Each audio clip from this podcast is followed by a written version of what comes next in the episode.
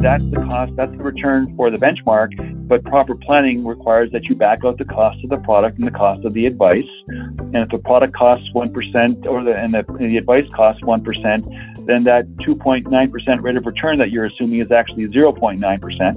And, you know, a blended a blended return, especially if inflation is running at two percent, that's a real return of negative one point one percent net of fees.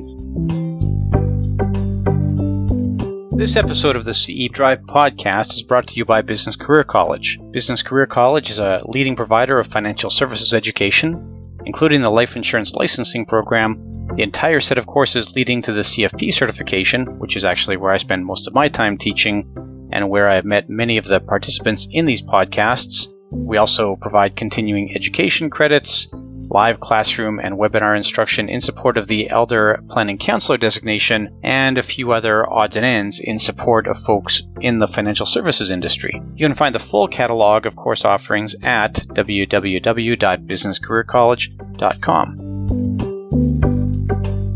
Welcome back to the C E Drive podcast. I'll try and be quick here because I went long with the interview. So this episode is good for life insurance credits in all jurisdictions. Um, if you're in Saskatchewan, be mindful that we cover a fair bit of investment territory here. So of course, in Saskatchewan, you're only allowed five uh, investment-related credits per year.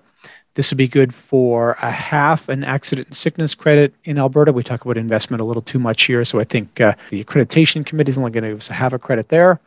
Be good for a financial planning credit from F P Canada, and a compliance credit on the I R O C side. The object for today's episode is a clay jar right here, a clay jar. It's a handmade clay jar that my wife brought back from Afghanistan. You can really see the handmade nature of it when you look carefully. It clearly was not made in a machine. So let's uh, roll into the interview here. I'll try and be respectful of your time. Hi, I'm joined today by John De Goey. John is a portfolio manager and really well-known, I'd say, I don't know, media commentator, John, author on uh, matters related to consumer protection in the financial services space. Would I have that about right? Yeah, uh, it, it changes from day to day depending on who you're talking to because people sort of know me from, you know, different places, but that's fair. Yeah. Yeah. I, I know you're on like B N N sometimes. I've read your books, all that kind of stuff. So yeah, it's at Globe and Mail, I think occasionally, John. Yep. Uh, I actually, these days I'm running more for the Financial Post, for the National Post uh, on uh, in their newsletter on Fridays, but uh, I, I write for other websites as well. So I, yeah, I'm sort of out there. I do what I can to sort of get people engaged in, in all manner of discussions around personal finance, financial planning, capital markets, that sort of thing. Yeah, perfect. And can you tell us a little bit about your practice then? I have been in business for, uh, it's twenty-eight years now. I started in September of nineteen ninety-three. I uh, have been at a couple of firms. I'm a portfolio manager. I manage about one hundred million dollars for about one hundred families and uh, have written a couple of books, one which was updated a few times uh, called The Professional Financial Advisor, another one that came out two and a half years ago called Stand Up to the Financial Services Industry. I've written a bunch of articles and whatnot. And a lot of what I do is sort of, it attempts to, to bridge the gap between investors, consumers of financial advice, and the people who give the advice, because there are a lot of misunderstandings and misconceptions about what goes on and why and how. And I think things can, can be made better by getting the two sides to understand each other better. And mostly that means getting consumers to understand the business, because obviously people who work in the business understand consumers because they have clients. Yeah, I'd, I'd like to delve into some more of those uh, misunderstandings a little bit here as we go through. Um, I know that uh, you also have a strong interest in public policy. I've heard this quite a bit from you. Um, can you talk a little bit about where you see that sort of overlap between public policy and the advisory space? And really, as you're an individual advisor and you've never other, I know some volunteer stuff, but you've never like filled a regulatory role. I don't think you've ever been a compliance officer, nothing like that, John. I've been a branch manager, so I've done branch compliance, but I uh, haven't done compliance at a at a major, large level. So my interest, I, I don't know exactly where it came from, Jason. That's sort of always been there. I have always been uh, a consumer advocate, for lack of better terminology, going back to when I was in graduate school. I did my master's in public administration at Carleton. Carleton is a co-op program. In my first work term, I was working at what was then called the Department of Consumer and Corporate Affairs, looking into credit card rates that consumers were paying and if they could, you know, get a better deal and shop the market. And we were doing our job partially just through disclosure and, and awareness raising by, by letting consumers know what rates were being charged by the various cards and what terms and conditions they were getting. So that was the sort of thing that I was, you know, involved in when I was in my twenties. And the other thing that that your listeners may not know is that there are lots of people who give financial advice who didn't intend to be financial advisors when they when they were in school. They they sort of morph into getting into this career because they sort of fall into it because there are no traditional paying jobs in a in a sort of salary sort of position available, or because they're good with people, or because they like things. And these are all good things. But the point that I'm getting at is that it's sort of almost accidental. A lot of people who work as financial advisors didn't aspire to be financial advisors when they were thinking about what they were going to be when they grew up. They just sort of fall into it. And I would be one of those. I mean, I asked this question when I used to be allowed to teach L L Q P classes, John, which I try to stay out of now. And I think other people try to keep me out of there. But, you know, I'd ask, like, who in the room envisioned themselves selling insurance one day? And uh, other than the rare exception of the person who was coming into the family business, and even most cases there, they didn't, right? But uh, yeah, I bet you one out of a hundred people put up their hand with that question. Yeah, it's uh, it's the sort of thing where I would think that's about right. Maybe maybe a little bit more than that, but my experience is that the number is still in single digits. There are very few people who I come across who who do this, who expected to be doing this when they were when they were going to school and thinking about what they were going to be. Yeah, that's exactly it. Now, I'm interested, actually, you mentioned disclosure as, uh, as sort of your early experience with this. And I know this is a, a maybe an unprepared question, John, but I'm going to ask it. Uh, does disclosure work? There's a, there's a professor over at Harvard by the name of Sunita Sah, S A H, and she has uh, shown fairly clearly that disclosure doesn't work the way you would expect it to. In fact, in many ways, it, it backfires. So first off, what the regulators have done is they've said, well, we will uh, we will improve transparency and we will protect consumers by having uh, companies make disclosures when they offer proprietary products, and any conflicts real and perceived will be disclosed. And as a result, that will be attended to. What the research has, has shown is that when in, advisors make those disclosures to their clients, it's almost like it's a it's an unintended consequence abuse of the agency issue. And what happens is that is the uh, the client will say, "Oh, he seems like a nice guy. He's decent enough to disclose that his firm makes more money when we buy the proprietary product versus the third-party product. And since they're all the same to me, let's do this guy a solid and buy buy him the proprietary product because, you know, he and his firm can make more money and I'm indifferent."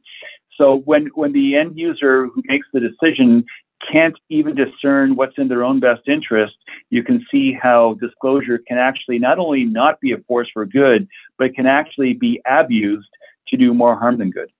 I love it so much that you brought up Sunita Sah's research there. I refer to this in my classes too. I know she uh, does a lot of work with George Lowenstein. And I think sometimes when people hear that kind of thing, they push back and they say, well, these are just a bunch of academics out to get financial advisors. But in fact, Lowenstein and Sah did their first work with physicians, if I'm not mistaken here.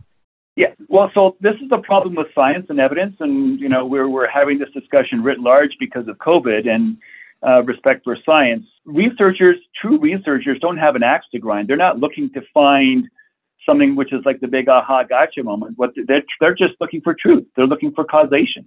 And this is what they found. So there it is. Yeah, I, I have really enjoyed the the Sah and Lowenstein research. I, I'm glad you brought that up, and I'll link to it in the show notes here, because I think there's something for really anybody to be learned from reading through that. So yeah, that's nice. Big win, John. I like it. So how does that influence then how you deal with your clients? Well, one of the firms I used to be at uh, is a firm called Assante, and Assante is one of those vertically integrated firms that where we would actually make disclosures because uh, Assante advisors became shareholders And uh, the idea was that the EBITDA, the, the profitability of the in-house product was substantially like two or three times higher than the uh, than the third-party products. And so the company uh, modus operandi, the business model, they're very open about it, and, and you know, the filings for the prospectus and the business plan and whatnot was to convert about forty percent of our assets under administration to assets under management. So I, as, a, as an Assante shareholder, made the disclosure, but I didn't want that to be um, a factor uh, in my recommendations. And in fact, for a couple of years, I was the largest net redeemer of Assante products in my client base. So, you know, I, I like to think that, you know, I, that I, I try to do what is genuinely best for the client, as opposed to the the sort of backdoor, this is going to help me, but as long as you don't care, Mister Client, let's just do what helps me sort of thing.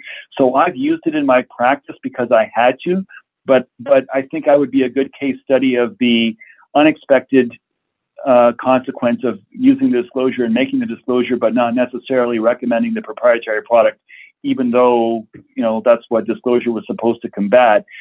If if there are, in fact, unintended consequences and disclosure allows you to do something which is not in the client's best interest, which is to say sell them a, a higher margin product, then I would be one of those rare people who actually made the disclosure and and and nonetheless was taking clients out of the higher margin proprietary product.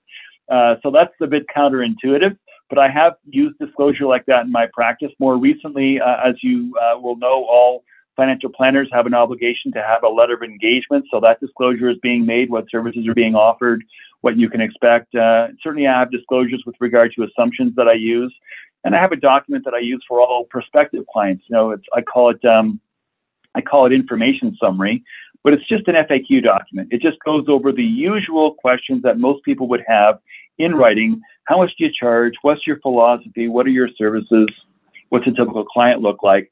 So I put that all in a simple document and give that to anybody who comes, who calls me or sends me an email saying, hey, can you look at my situation? So that it's all there, it's in writing, there's no question, and everyone gets the same document. So that's all there in the beginning.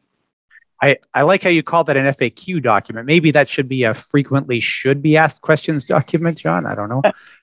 Well, it's funny you should say that. So my, my last book, um, Stand Up to the Financial Services Industry, actually has about four dozen questions, because as I say, part of what I see as my mission is to help empower consumers have a better relationship with their advisor. But the problem with consumers is they don't know what they don't know. So they would, so most of them are being polite Canadians, don't want to ask. But even if they had the courage to ask, they wouldn't have the wherewithal because they wouldn't have the knowledge of what questions to ask. And finally, and perhaps most dangerously, Uh, even if they have the courage and the wherewithal, even if you spoon feed them the questions, they probably don't have discernment in terms of being able to tell whether the advisor that's giving them an answer is full of full of hooey or not. Like, you know, because they, you know, I don't know what questions to ask. I'm not confident. The whole reason I'm going to an advisor is because I know that I can't do this on my own. I, you know, I, I'm self-aware with regard to my own limitations. But then the problem is, if you're aware of your own limitations, but you don't know what you don't know, the advisor can tell you virtually anything, and you'll be none the wiser, no matter what he or she does or doesn't say. Do you hear from advisors who have had clients come to them having read either Stand Up or maybe the uh, Professional Financial Advisor? I do, uh, rarely, but yes. And as you might imagine, very few people, very few people in the business are indifferent toward me.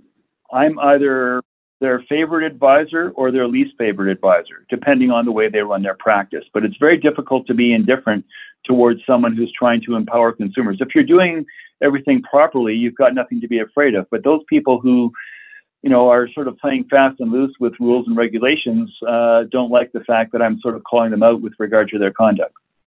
That's fair. It's uh, you know, a case of maybe judging somebody by the enemies they keep or something like that. I don't know. Yeah, exactly. Uh, I think uh, you judge me, I would come out looking pretty good, because all the all the all my favorite advisors, all the advisors that I respect, tend to like and respect me, and all the people that I think are questionable don't like me. But that's totally fine. I don't want to associate with them anyway. Okay. I mean, that's a pretty clear line in the sand, John. Thanks. So, can we talk a little bit about client-focused reforms then?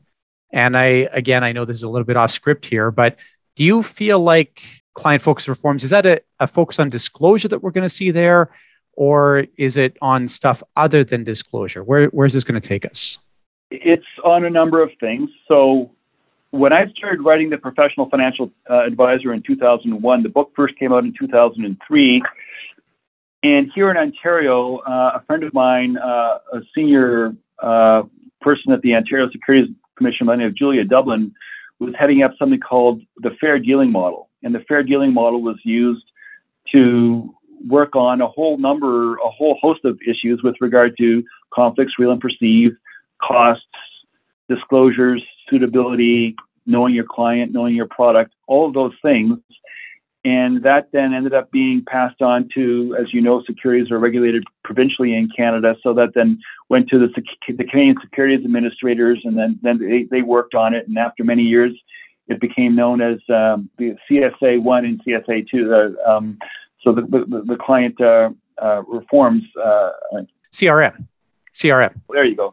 So these are the things that are in the, the client-focused reforms of twenty twenty-one going into effect in January of twenty twenty-two are things that literally have been in the hopper and have been worked on with regulators for an entire generation since the turn of the millennium. Uh, so the good news is um, we're making progress. The bad news is it's taken a full generation, and it's sort of like, you know, it's uh, glacially slow.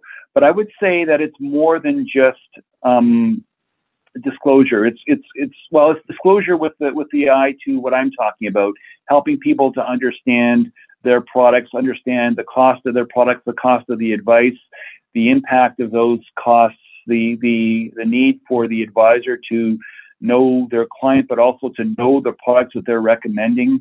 So th- these are all sort of part and parcel with what I've been talking about all along about the interface between the client and the advisor, and and, and vice versa. Okay. Yeah. I, do you think that C F R, and notwithstanding the, the long haul to get us here, but do you think C F R hits the mark, the, the reforms that we see this year?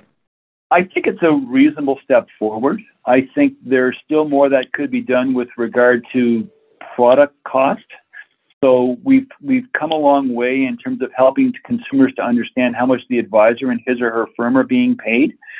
We're not doing as well as we could, in my estimation, in explaining the uh, the cost of the products.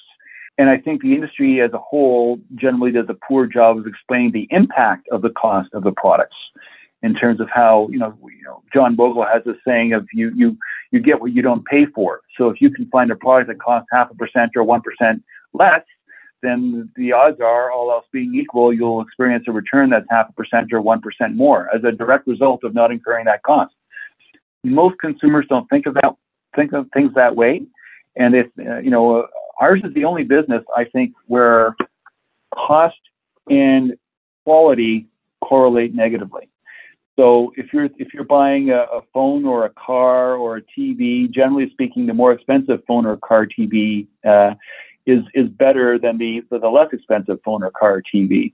But if you're buying um, a mutual fund and it costs one and a half percent with no advisor compensation, and you could be buying an exchange traded fund that uses the same benchmark and, and buys, you know, essentially the same basket of securities for one quarter of one percent. Well, that's one and one quarter percent less in cost, and that goes straight to your bottom line, which is huge.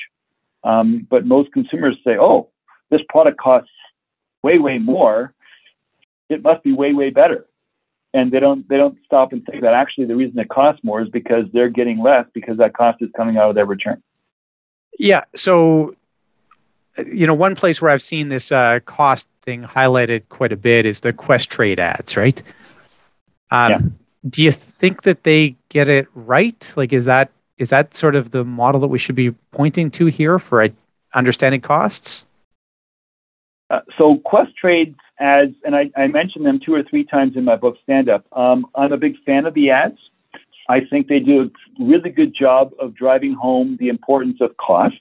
Uh, there's another company, R B C, that's been running ads for the past few months where they actually push back and they say, well, you know, I, I look how much better my funds have done than yours. And, and then, the, you know, the, the story between the, the young couple is like, you know, I guess, I guess cost isn't the full story. So the, the short answer to your question is yes, I think they do a good job of underscoring cost, but cost is one element of the uh, consideration. It is, in my estimation, especially for young people with small accounts and, and plain vanilla situations, in many instances, possibly the most important, but it's certainly not the only consideration. And you, you need to give some thought to, um, if you're uh, an older person with more complex circumstances and, and maybe a little more wealth, uh, then you've got to start thinking about tax and insurance and estate planning and whatnot as well. And then, uh, you know, that then becomes part of the, the consideration. Yeah. And, and I mean, I know you're a financial planner in addition to being a portfolio manager. So I, I know you're not like selling for the lowest cost. I, like your overall structure wouldn't be based on that, right? But but I get what you're Wait, talking so about yeah. on the investment side. So what, yeah. So what I, again, uh, that's the thing that a lot of people don't understand is that what you pay as an investor is the sum of the cost of the products and the sum of the cost of the advice that you pay to the advisor. And in some products, like traditional A-class mutual funds, those two things are combined in one sort of metric called the M E R, the management expense ratio. But when you get your, your end-of-the-year statement saying, how much did I pay to my firm or the advisor, uh, that's just the commissions and or trailing commissions. It doesn't take into account the uh, the additional margin that's baked in. So, you know, I have a fee schedule, which is tapered, and it it's sort of like, you know what a marginal tax rate is, like a marginal fee rate. The fee goes down as a percentage of assets as the assets get larger. But from that point, I'm I'm free to shop the market and to do whatever I can to look for the lowest cost product. And generally speaking, all else being equal, I've got a pretty strong bias toward the low cost product because I don't think the additional cost as much value most of the time. The exception would be products that you can't readily replicate in a low cost environment. So if you want to get access to an asset class that you can't buy otherwise, then you might have to pay a bit more to get that access. Fair, yeah. Um, what would be, do you have examples of that? Anything you you uh, would put a client in that would not be sure. available low cost? Sure. So um, I've got, uh, I use um, a company that does financing of film deals. Well, there's no way you can, like, you know, you can get an E T F for the T S X, you can get an E T F for the S and P five hundred, but film deals are are um, extremely um, reliable, replicable. You know, you get the same sort of payment stream every month, every month. They're, they're even impervious to uh, downturns based on COVID. So you're going to be getting, you know, you, you'll be paying a bit more, but what you're doing is you're buying a basket of things that generally, you know, net of fees, generate a return in the neighborhood of about seven percent with very low volatility and very low sensitivity to interest rates or market environments or anything else. Well, you know, I, I think uh, a seven, I can't say the word guaranteed, but a highly predictable and highly reliable seven percent for a portion of your portfolio, even if you have to pay one or one and a quarter or one and a half percent to get that net of fees, that means that you got eight and a quarter or whatever before the fees, and you paid one and a quarter in fees, and you still got seven. But there's no way you could use something like, say, a short-term bond product as a as a proxy and get anything close to seven percent, even if that product only costs you fifteen basis points. And of course, this is not investment advice. This is a yeah, yeah. general discussion. Yeah, yeah. Give, yeah. But for, you asked me for an example, so I gave yeah. you an example. They, perfect. Yeah, appreciate that. Okay, um, so now. You, I think you even used the word fiduciary a couple times already, John, if I'm not misremembering. I hear it a lot. So, um, yeah. so in Canada, uh, sort of coupled with the client-focused reforms, we have this conversation about best interest. Can you just go into this idea of best interest and what does this mean for advisors? Maybe what does this mean for consumers? Sure. Let me take a step back before I go in, into that. A little bit of weeds by by offering a little bit more of my sort of personal bio. I became a portfolio manager about ten years ago because I wanted to be a fiduciary. And I tried to take what's called the fiduciary pledge by actually making the disclosure and saying in one or two sentences, I, John De Goey, hereby promise to act in your best interest. And I would sign it, the client would sign it, we would date it, we'd put it in the file so that I could opt in to being a fiduciary, because regulation is such that it's somewhat gray. Couldn't do it. My firm's compliance department wouldn't let me do it. And I spoke to prominent people, Gloria Ann Stromberg at the Ontario Securities Commission and Ed Waitzer, the former chair of the O S C. And, you know, and they said, your firm's not going to let you do it. And sure enough, my firm wouldn't let me do it. So I wanted to be a fiduciary. I couldn't even volunteer to have myself held to that standard. The only way that I could become a fiduciary is to become a portfolio manager, because fiduciary, and now with that little bit of personal background uh, out of the way, I'll now get to the question. A fiduciary is a person who acts uh, by putting the client's interests first. So I always wanted to do that, but I couldn't find a way to do it voluntarily. So I had to give my clients, I had to go to my clients and say, if you give me discretion as a portfolio manager, by virtue of my having discretion, I will be deemed to be a fiduciary. So I wanted to be a fiduciary, but the only way that I could actually get myself to be held to a higher standard was to be a portfolio manager. So that's how I came to be a P M. And that's what a, P, a, a fiduciary is. A fiduciary is a person who acts in their client's best interest, has to act with honesty, integrity, and good faith. The way that you can remember this is through the letters P M. So a P M is a portfolio manager, which is basically a, a person who does the same things that any other advisor would do, except that there's an investment policy statement in place and the advisor has to sign off and the client signs off. And then the advisor can make trades without speaking to the client first. And because I can make the trades without speaking to the client, that puts me into a fiduciary relationship. That's a P M. The other P M is prudent man.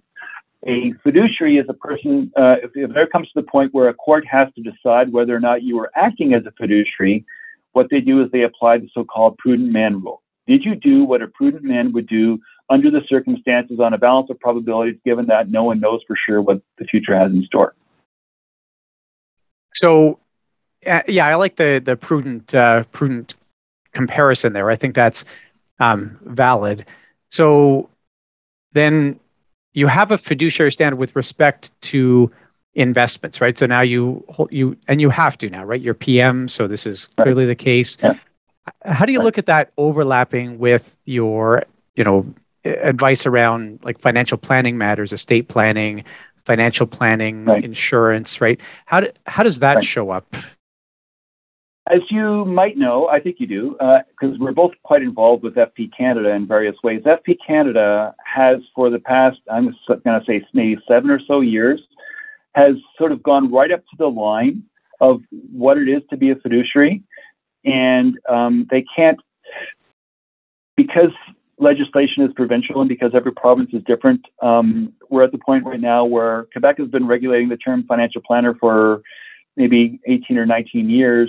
Ontario's been doing it for about three or four, and Saskatchewan for two or three, and other provinces are thinking about doing it. There may have been one or two that I've missed. But the point is, it's a provincial jurisdiction, and not all provinces are doing it. And even then, not all provinces that do it do it the same way. So what you have to do is you have to think of, okay, well, if I want to be a fiduciary, what can I do? And if you're a C F P, and there are about seventeen thousand certified financial planners in Canada, we are all what I might call a near fiduciary, which is to say that we are bound by the same terms and conditions as a precondition of being C F P charter holders, but the force and effect of legislation to enforce it isn't there. So it's about as you know, it's about as close as you can come without it being uh, legislated and, and enshrined in law. Yeah, duty of loyalty is what we see from F P Canada, right? The duty of loyalty yeah. and client so interest firsts. Yeah, right. And so the the difference is that uh, with regard to financial planning, but also with regard to just investments in general, um, the standard if you're not a fiduciary is just one of suitability. And so the suitability standard is is. pretty wide open. Uh, and in fact, I would say that the interpretation of the suitability rule is anything that is not egregiously unsuitable is suitable enough. Um, so yeah, I've heard I it think, say as long I, as it gets the client something closer to doing what they're trying to do. Yeah. Yeah. yeah. So so I think if the standard is a little bit closer to, to um, enshrining the client's best interest, it's still a bit nebulous. Um, I... Um, I think you'll know that I, I, I ran a little, in anticipation of this uh, podcast today, I, I ran a little Twitter poll and I and I asked people Let me just see if I can find it here. Uh, I saw I saw your, your Twitter poll. I don't think I voted, John. I don't I don't know if I. Uh, uh, we can talk about the question. You don't have yeah. To. Okay, so so here's here's here's the question that I asked, um, and again, it's totally unscientific. So this is strictly for purposes of discussion. I'm not trying to suggest for a moment that there's anything robust here, but I asked uh, my Twitter followers, and seventeen of them responded. And, and like the question is this: Were the, were the advisors who invited clients in the Nikkei two twenty-five in nineteen eighty-nine acting as fiduciaries by telling them to hold for the long term when markets tumbled? Note, the Nikkei still hasn't returned to its nineteen eighty-nine levels. And the answer were, of the seventeen people, uh, seven said absolutely they were fiduciaries, seven people said absolutely they were not fiduciaries, and three of them said, oh, the problem is fiduciary is ill-defined.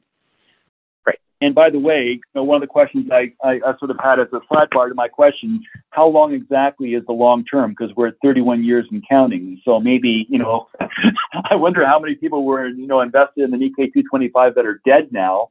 But at any rate, you know, it, it, it, uh, John Maynard Keynes used to say, in the long run, we're all dead. So, you know, how, how long exactly is the long run?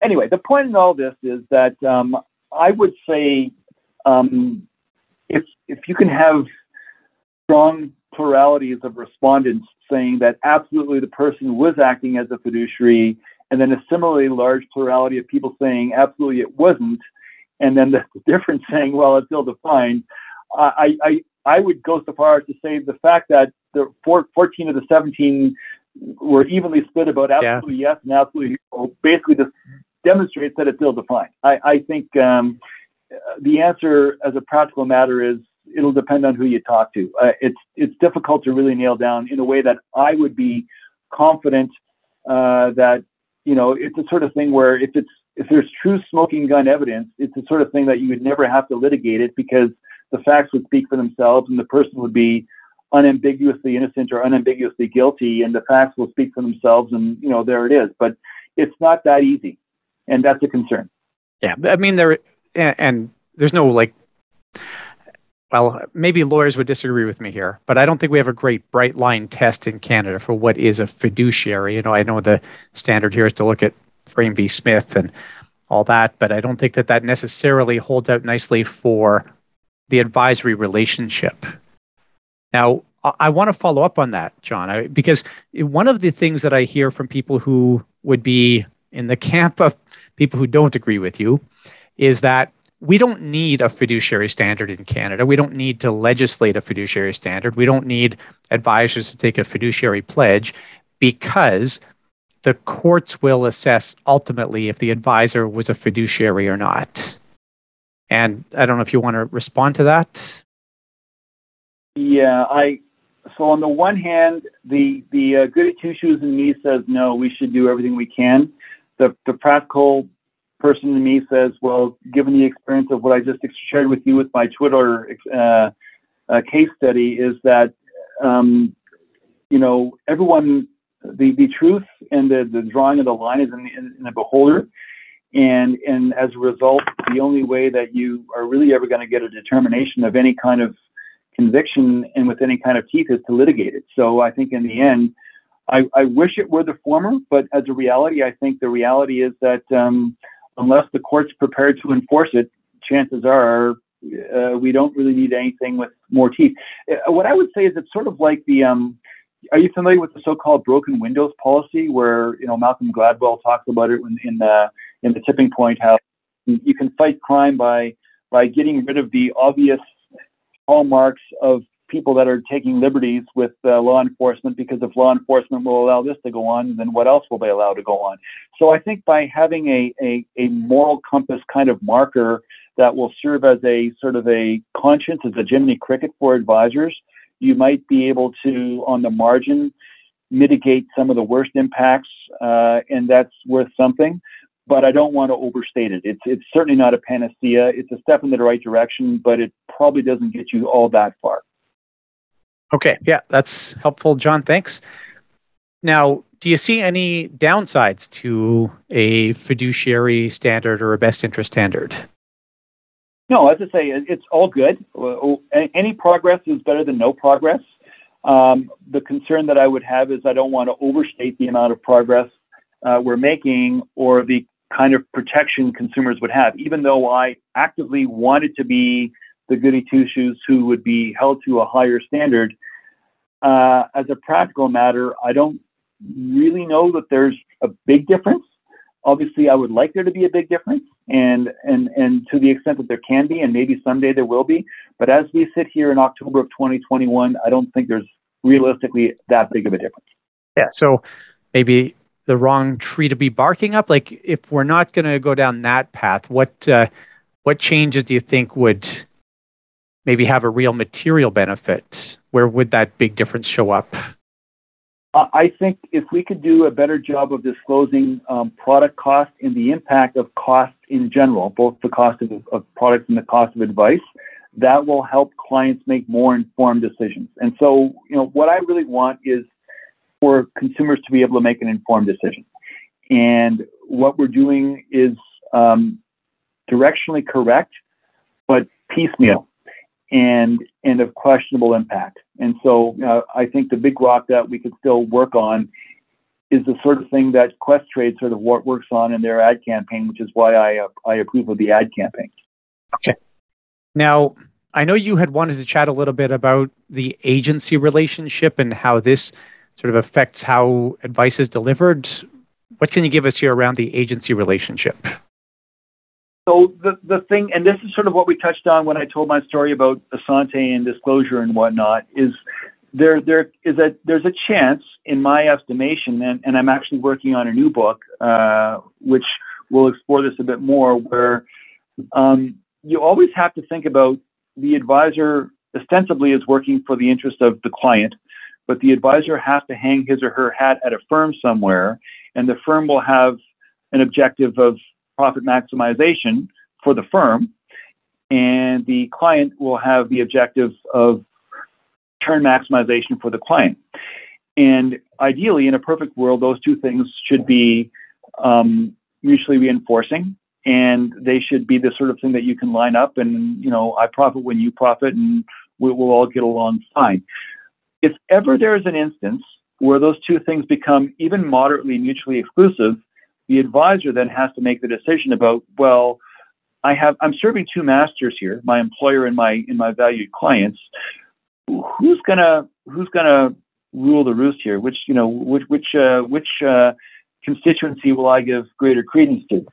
So as we've discussed here, the um, the prudent man rule and the fiduciary obligation is such that it has to be the client, but you know, and I know as well that there are commercial objectives that sometimes are difficult to to avoid. You know, firms will sometimes offer incentives, or you know, up until very recently, because that's one of the things that we're dealing with the client focused reforms, is they would give you a better title. You know, they would, you know, if you hit certain targets or did certain metrics, um, you'd be able to hold out as being rather more than what you really are in terms of your competency, and then that in turn can have positive spin-offs, because I'd rather be working with the vice president as the would-be client rather than just the senior financial advisor or what have you.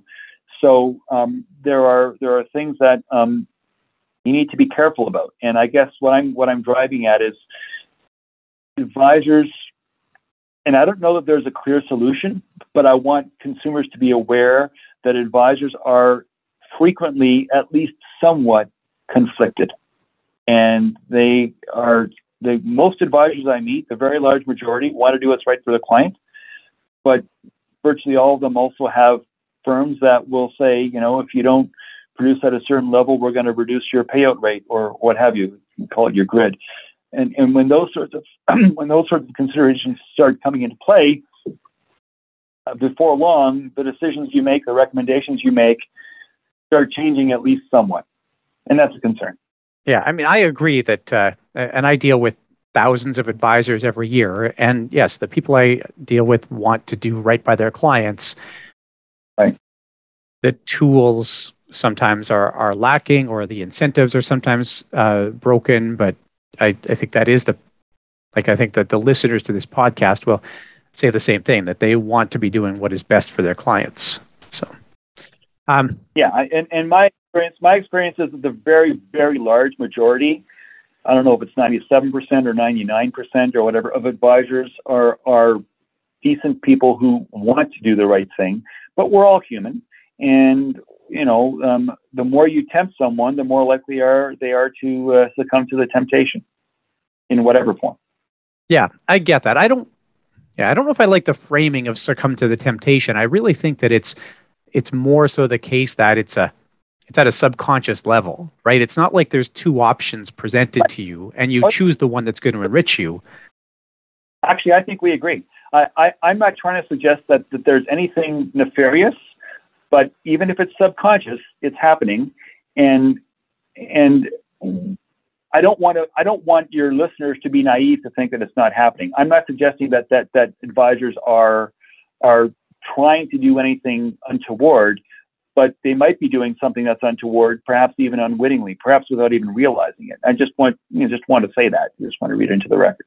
Yeah, I think that's a fair uh, fair follow-on statement. So now, can we? You had mentioned earlier uh, that you do some volunteer work with F P Canada. I think you're currently the chair of the research committee, the F P, F P Canada Foundation's research committee. Am I getting that right? I, I, I'm still on the committee. I gave up my role as the chair um, in the summer, about uh, four months ago. So um, I've I've been serving on that committee now for this is now my fifth year.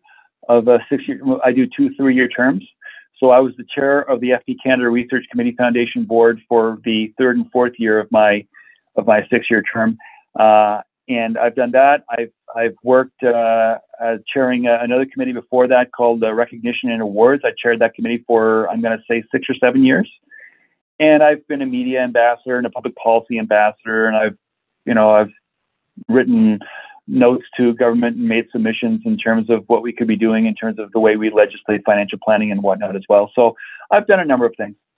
And what do you uh, what do you get? What benefits do you get out of that volunteer work? I, I know that there's like the. Uh, I'm not suggesting it's not altruistic, but I'm sure you find you get some benefits out of doing that. I'm hoping you can talk about that a little bit. Uh, I, I'm not sure what you mean. I, I would say that it's mostly altruistic. I, I, okay. I just the way you would volunteer for, you know, coaching Little League or teaching Sunday school or doing whatever you do, you do it because you want to give back and it makes you feel good that you're hopefully having a positive impact down the road. But uh, I don't know what I've gotten from it beyond that. But believe me, that's plenty. That's all I want. I don't really want anything beyond that. Yeah, I'm not suggesting like it's helped you to build your book of business or something like that. What I, I guess what I find, John, is that in my dealings with the people who volunteer at F P Canada, I tend to learn a lot. I find that that's a good group of, uh, and just good people in general. So I, I don't know, that's been my experience, but yeah. Yeah, I, I and I think that's fair. Uh, we've both, uh, you know, we've been at a number of conferences together and both uh, at various times you and I have both been speakers and, and it's the sort of thing where the people who are, if I dare be so bold as to refer to both of us as thought leaders, the people who are thought leaders are thought leaders precisely because they're curious and because they they want things to be better. And and people look to them to say, okay, well, you know, we want things to be better too. What do you think? How how can we do this? And and I think in that respect, my volunteerism with F P Canada has been rewarding because I think F P Canada has made some some real progress, perhaps. I think there's been more progress made with regard to the regulation of financial planning than there has been with regard to the regulation of financial advice in general. So planning specifically has done has has made more progress. And if you're the sort of person who wants to make progress, it's obviously more fulfilling when the subset of, of one of your tribes is is doing relatively better. That's fair. Um, can you pick on some things? I and I know a lot of the work happens behind the scenes here, but what have you seen yeah. from F P Canada these last four or five years where you've said, that's the right stuff? So uh, I'm going to say specifically the uh, the regulation of financial planning in English Canada. So we've actually done a lot and worked with a number of provincial ministers of, of finance to to actually say this is a consumer protection industry. There are a lot of people that are holding out, for instance, as financial planners, and they put it on their business card and it looks good. And consumers are are...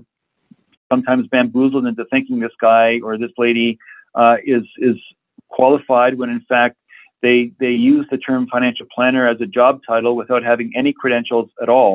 And so we've done a good job, we being, I, I got to be careful, F P Canada, where I'm a volunteer, I'm not on staff, so I can't actively speak for them. But F P Canada has done a good job, in my estimation, in uh, in actually finally getting some legislative teeth into what I think most people would intuitively say is a is a is a good thing. In fact, let's let's go this way.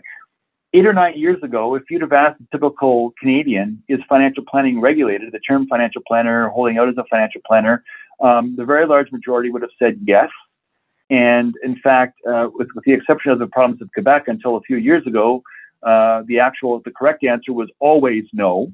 But increasingly, the answer is becoming yes more often. And and the, what that that gives consumers some confidence that the person's not going to hold out as being a financial planner unless he or she actually has a financial planning designation and they've actually got some academic rigor behind them when they use that term. Yeah, and I agree with that. I think it's been like it's nice to see the the three provinces that have now. Uh, New Brunswick is just around the corner from from having its legislation in place. So, yeah, the and yeah, and I'm aware that that all kind of happens behind the scenes, that you don't get to see directly that F P Canada, you know, yeah. writes letters and meets with folks, but that happens. We we know that happens. So, um, now. Can we switch a little bit and chat about investments for a few minutes here, John? I know that uh, we've hardly talked about investments at all. Um, so first off, just staying with the F P Canada theme, I think if I'm not mistaken here, John, I don't want to put words in your mouth, but I think I've seen you, and actually I think a Financial Post article, be a little bit critical of some what's in the projection assumption guidelines. Am I misremembering that, John? You are not. I have, again, and I love the people at F P Canada, so these are my friends. But even within the big tent, uh, you you have to find ways to sort of bring whatever um, moral suasion to bear uh, to, uh, to to to get things done in a way that you feel comfortable with. And Martin Dupois, who, uh, who was the, the chair of the committee that did the financial assumption guidelines for many years, has now uh, gone on to be the, the the chair of the F P Canada board.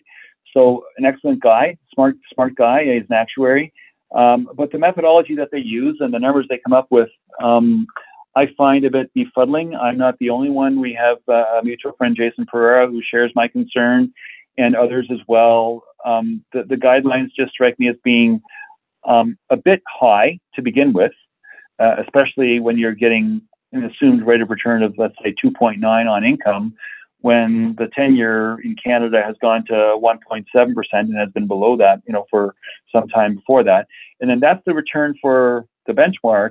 But of course, the F P guidelines say quite properly, and I'm and I'm the person who agitated about putting this in explicitly in the guidelines, again, when you talk about behind the scenes, that that's the cost, that's the return for the benchmark, but proper planning requires that you back out the cost of the product and the cost of the advice. And if the product costs one percent or the and, the and the advice costs one percent, then that two point nine percent rate of return that you're assuming is actually zero point nine percent. And, and, uh, and you know, a blended a blended return, especially if inflation is running at two percent, that's a real return of negative one point one percent net of fees. Um, and that's and that's using assumptions that are too high because because you're not going to get two point nine on blast. Yeah. So, um, It's, the problem is um, everyone wants the new book that I'm working on is called Bullshift. It's about how the industry and the financial services industry writ large shifts people's attention to being bullish. It's about optimism bias. And um, I think there's a real concern that um, the industry is sort of nudging up against what might soon be an existential crisis. If If we come to terms with how low returns or come to terms with how low expected returns will be for the next ten, fifteen, or twenty years, um, a lot of people will will say, well, what do I need a financial planner for? Or what do I need a financial advisor for? I would be just as well off by putting my money in a bank, getting virtually no return, even if inflation is running rampant.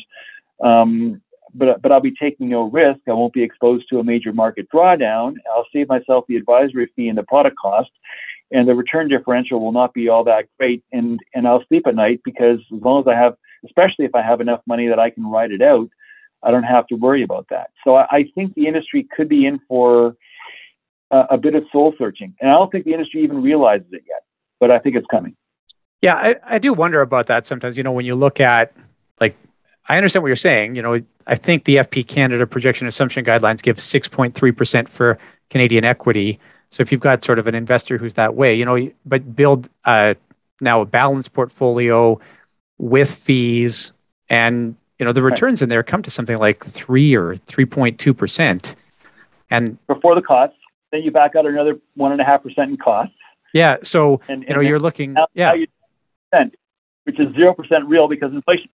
So it's that kind of thing where I see, I see advisors hesitant to do this, right? And I still see, like, you know, I asked the question in class, let's use a reasonable rate of return for twenty years, and people come back with, you know, seven percent or that kind of thing. And yeah, that's the it's point. a, yeah. Not reasonable. That, that's that's the thing that no one wants to deal with. Uh, uh, it's sort of like, and and I don't want to get political here, but I have a lot of friends like you in Alberta. I find Albertans are having a harder time acknowledging climate change, and it's there's a, there's a certain amount of self-interest, and it's uh, what's the old saying that uh, uh, um, it's difficult for a man to to understand something when his salary depends on his not understanding it. That's the uh, Upton Sinclair quote, and I think it's very difficult for people who work in the oil patch to acknowledge that the release of C O two is harming the environment, and it's very difficult for people who who give financial advice, sell financial products, and and and are trying to convince people to take steps to secure a better financial future, that to acknowledge that the fees that they charge are actually going to be a significant draw on the objectives of the clients that they're trying to help. You know, and and that's that's a real part of the agency issue that we touched on fifteen minutes ago, is that do you really want to come clean completely about uh, the importance of cost? Because it's not just the product cost, it's also the cost of the advice. Yeah. I mean, I think, and I understand what you're saying here. If I've been sort of selling the ability to generate returns as my primary selling feature, then yeah, the low returns are really going to beat me up. But if I've been selling the idea of helping somebody to better understand the relationship with money, or helping them to, you know, understand their financial objectives and accomplish those objectives, then the return environment shouldn't really matter. I think, is that fair? But but we both know it does. It shouldn't. It's one of those things where you've got the normative, this shouldn't matter, and then you've got the realistic, but we all know it does.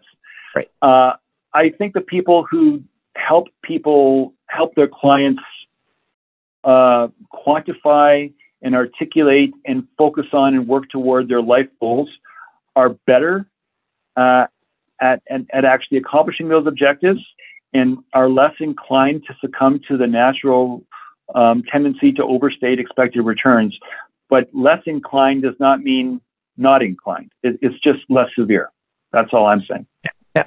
Now, my uh, I think my last question here, it's hard to look at your Twitter feed, John, without noticing from time to time you might post something in there about a bubble. Yeah. I'm not... I'm not yeah. uh, putting, yeah, I actually, honestly, John, when I saw your um, your reference to the Nikkei in nineteen eighty-nine, I assumed that's what you were sort of driving at with that.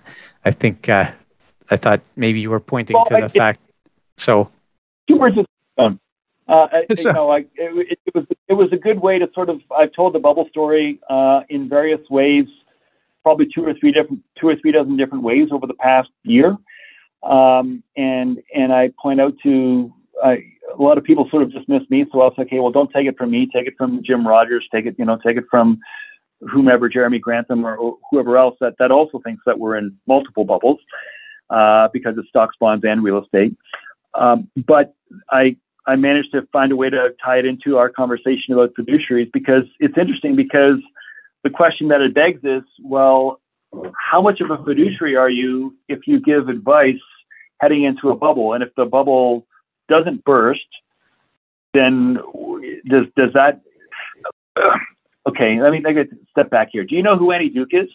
Yeah, Annie Duke wrote a couple of books. Her most her most famous book is a book called Thinking in Bets. And at the beginning of Thinking in Bets, she tells the story of uh, about the concept of resulting, where this coach uh, Bill Carroll of the Seattle Seahawks made a decision to to pass it at second and goal with one minute left in the Super Bowl, and yes, team would have won. I remember the play. Yeah, yeah. Okay, yeah. So and And instead of giving the ball to uh, their star running back and just punching the ball in from the one yard line, uh, he called a pass play, and the the the, uh, the the quarterback was intercepted, and New England got the ball back, and the game was over. Uh, New England just won the Super Bowl by intercepting a pass that didn't have to be a pass, and he was pilloried uh, as a result of of the uh, the decision, the play call, by the media and, and by his fans and by everyone else, uh, you know, after the game. But Duke shows very clearly that this is really, you're making a decision, about, you're making a, a determination about the decision when you know what the result is.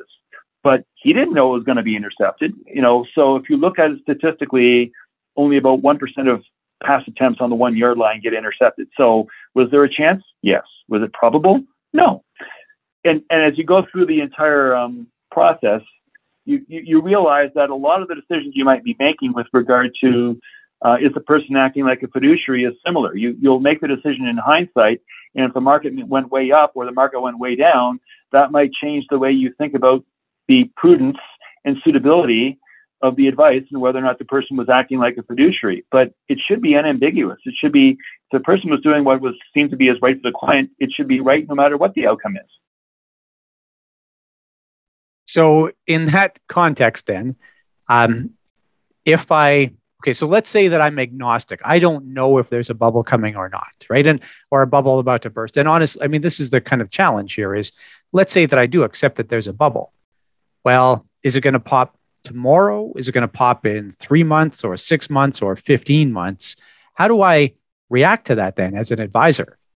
Well, this is... Um, uh one of those situations where you, you have to think about it in terms of, and this is why I asked the question on Twitter, because people react differently. Um, the, the people who didn't get the clients out in nineteen eighty-nine, according to a number of my Twitter followers, said, no, w- what was done was prudent.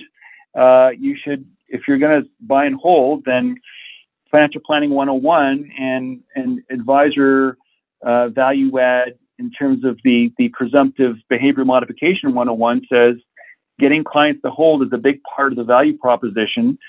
And, and that's, that's the unambiguously right thing to do all the time. And I wanted to sort of challenge the all the time part because, well, nobody knows when the market's going to pop. No one even knows if it's going to pop. If it pops, no one knows when, no one knows why, how, how deep it will be, how long it will last. No one knows any of those things. But if if we have a set of presumptive, prescriptive, best practice kinds of blanket recommendations that are deemed to be consistent with what a fiduciary is that are generally ex- accepted, then it seems to me, is it true that those facts never matter? Because that's sort of what I'm hearing people say. You know, well, he acted like a fiduciary, even though he knew full well that the Nikkei was trading at one hundred times earnings, and and that that's just simply not sustainable. But you know, in the long run, markets will come back. I should also actually add for your for your listeners that not only has the Nikkei not come back to its level that it was at in nineteen eighty-nine, thirty-one years later, it's actually thirty percent below where it was in nineteen eighty-nine. So not only are you, not only have you not made it back to where you were, you're still thirty percent lower thirty-one years later. So, yeah, and I still find like that's interesting and sort of scary, but still, what do you do with it? No, and, and so that question, I think, is maybe more rhetorical than substantive because I'm now asking people, and this is what I'm going to be exploring more in the book, is, but if you're always being prudent, irrespective of the facts, even if you're down thirty percent thirty years later, but you did what you believed was right because holding uh, in some portion, and, and again, I don't know, this is like a tip, I, I'm using the Japanese stock market as an example, but my understanding is that in Japan, there's a great deal of home bias, and a lot of people in Japan in the nineteen eighties were invested entirely or almost entirely in, in Japanese stock. Certainly in Canada, with uh, Canadian investors, until the late nineteen nineties, you you could only have, you know, ten percent going up to ultimately, I think by the early two thousands, twenty percent of your R S P outside of Canada until intrepid product uh, suppliers found ways around the foreign content rules, and the government said, oh, to heck with it. And yeah. the foreign content rule for R S Ps went out the window. But in nineteen eighty-nine, I don't think there were any such rules that that would allow you to, I don't think there was any way for most retail investors, small people, mom and pop investors, to invest outside of Japan. They they basically, if you wanted to invest in stocks, you had to invest primarily, if not entirely, in Japanese stocks, which were trading at one hundred times earnings, which is madness. Yeah, yeah.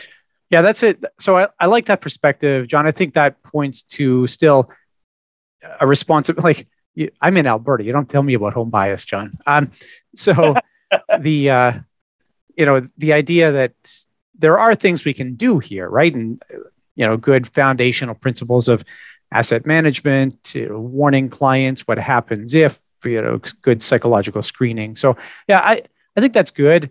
I think that, you know, my, my fear here is that you have somebody who says, well, the bubble is going to pop tomorrow. Like they read, you know, Robert Kiyosaki and they say, you know, he says it's going to burst tomorrow, which of course he said like whatever number of times over the last decade, and they move all to cash.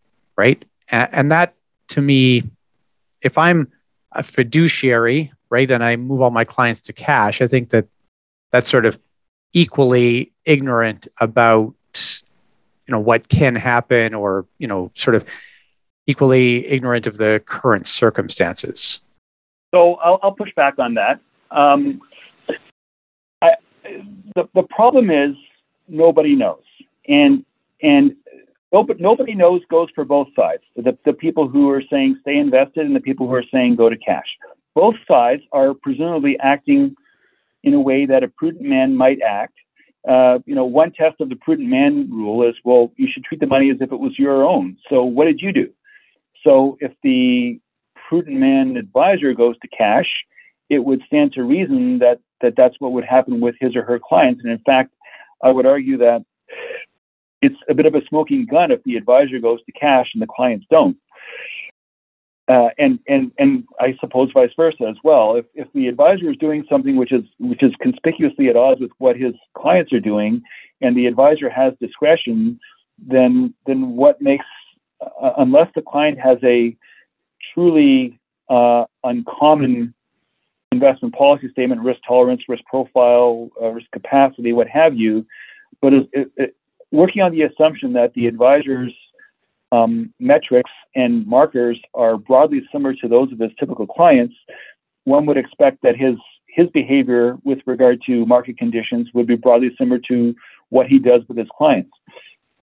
And again, resulting, anybody can, if if you can't give, if you can't say that an advisor was not being a fiduciary by not going, by not selling out and writing it down, and it's down by thirty percent thirty years later, um, then I, I, I'm I'm not entirely sure that that you can really give them heck for doing it a year or six months or eighteen months or twenty-four months early, uh, especially if you avoid a major drawdown. Um, I I'm not saying that I one hundred percent think that, but I'm certainly not convinced that that staying all long, all the time, uh, valuations be damned. I mean, I, as as you know, one of the reasons I, I'm worried about a bubble is not just because it's me, and it's not just, and it's certainly not, I think I've, I think I've mentioned Kobayashi, Kobayashi once, but um, uh, people, it's mostly the hedge fund managers. It's it's the Ray Dalios, the Jeremy Granthams, the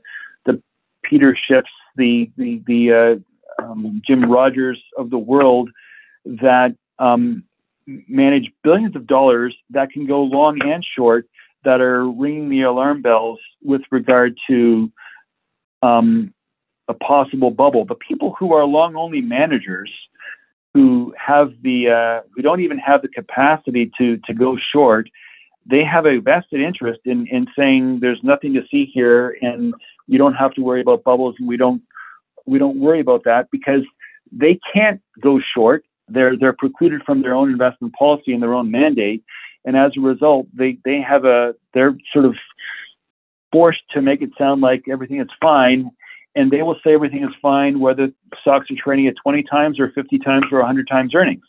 It doesn't matter as far as they're concerned, you can't time markets. There's nothing to see here. We're going to stay long. We're not going to do anything. And they might rebalance or trim a little bit. But the bottom line is they will always stay invested, even though it should be obvious that there's a great deal of risk.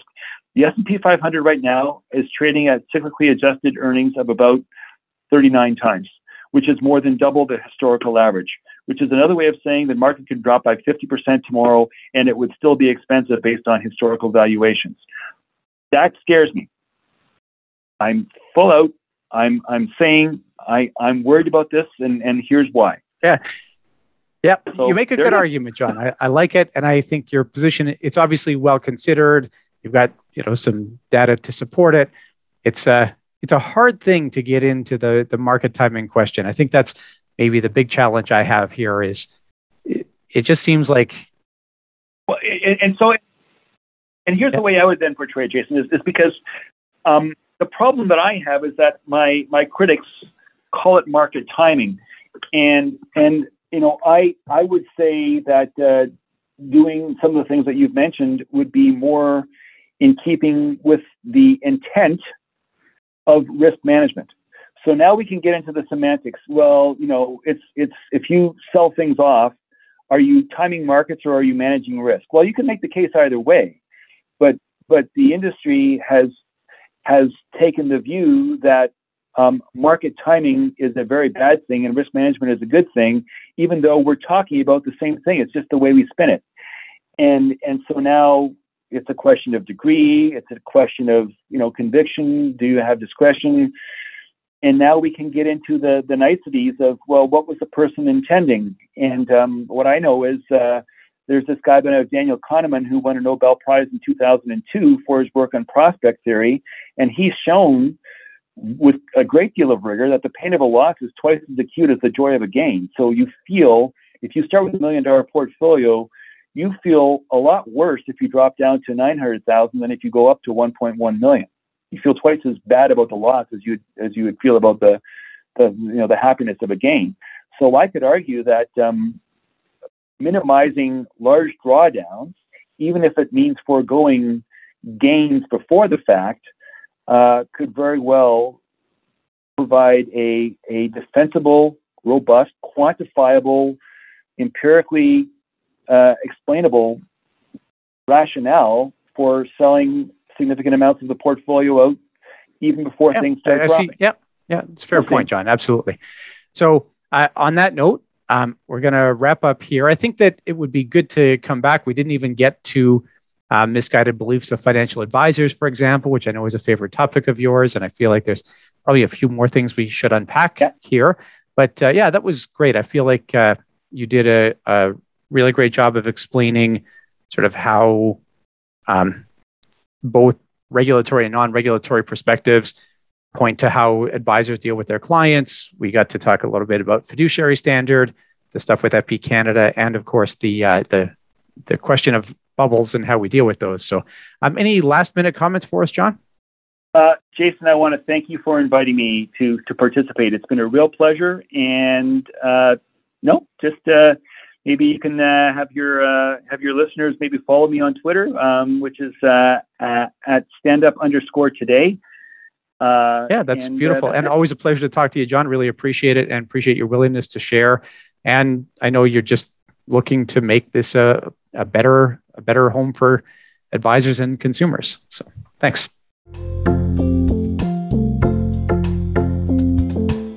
Okay, the number for this episode is four. Again, the number is four. And I hope you'll join me again in two weeks when we'll have another interview with a tech entrepreneur. Thanks very much. Thanks very much for joining us. You'll be able to do your quiz by creating an account and subscribing for fifteen dollars a month or one hundred fifty dollars a year at business career college dot com.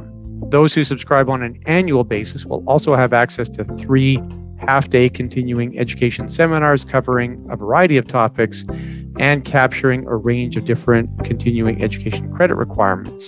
In order to get your credits for this episode, you'll have to do a short five-question quiz. You'll need the number that I went over just after the interview, the object that I displayed at the beginning of the interview, and you'll also have to recall a few details, nothing too challenging, from the episode. Once you have completed the quiz, within the course where you did the quiz, you'll be able to click at the top right corner. And from there, you'll be able to choose the option to view wall certificate. That's how you'll see your C E credits. Hang on to that, although the system will hang on to it as well. I would like to acknowledge the efforts of a few people in getting this episode to air. Jocelyn Lord, Rennie Wong, and Sushami Pomalupaket are the amazing marketing team at We Know Training, which is Business Career College's parent company. Sush also does our video content. Joseph Tong composed the theme music and does the sound editing for every episode, as well as uploads the episodes to all audio platforms. Maria Nguyen takes care of all our C E approvals.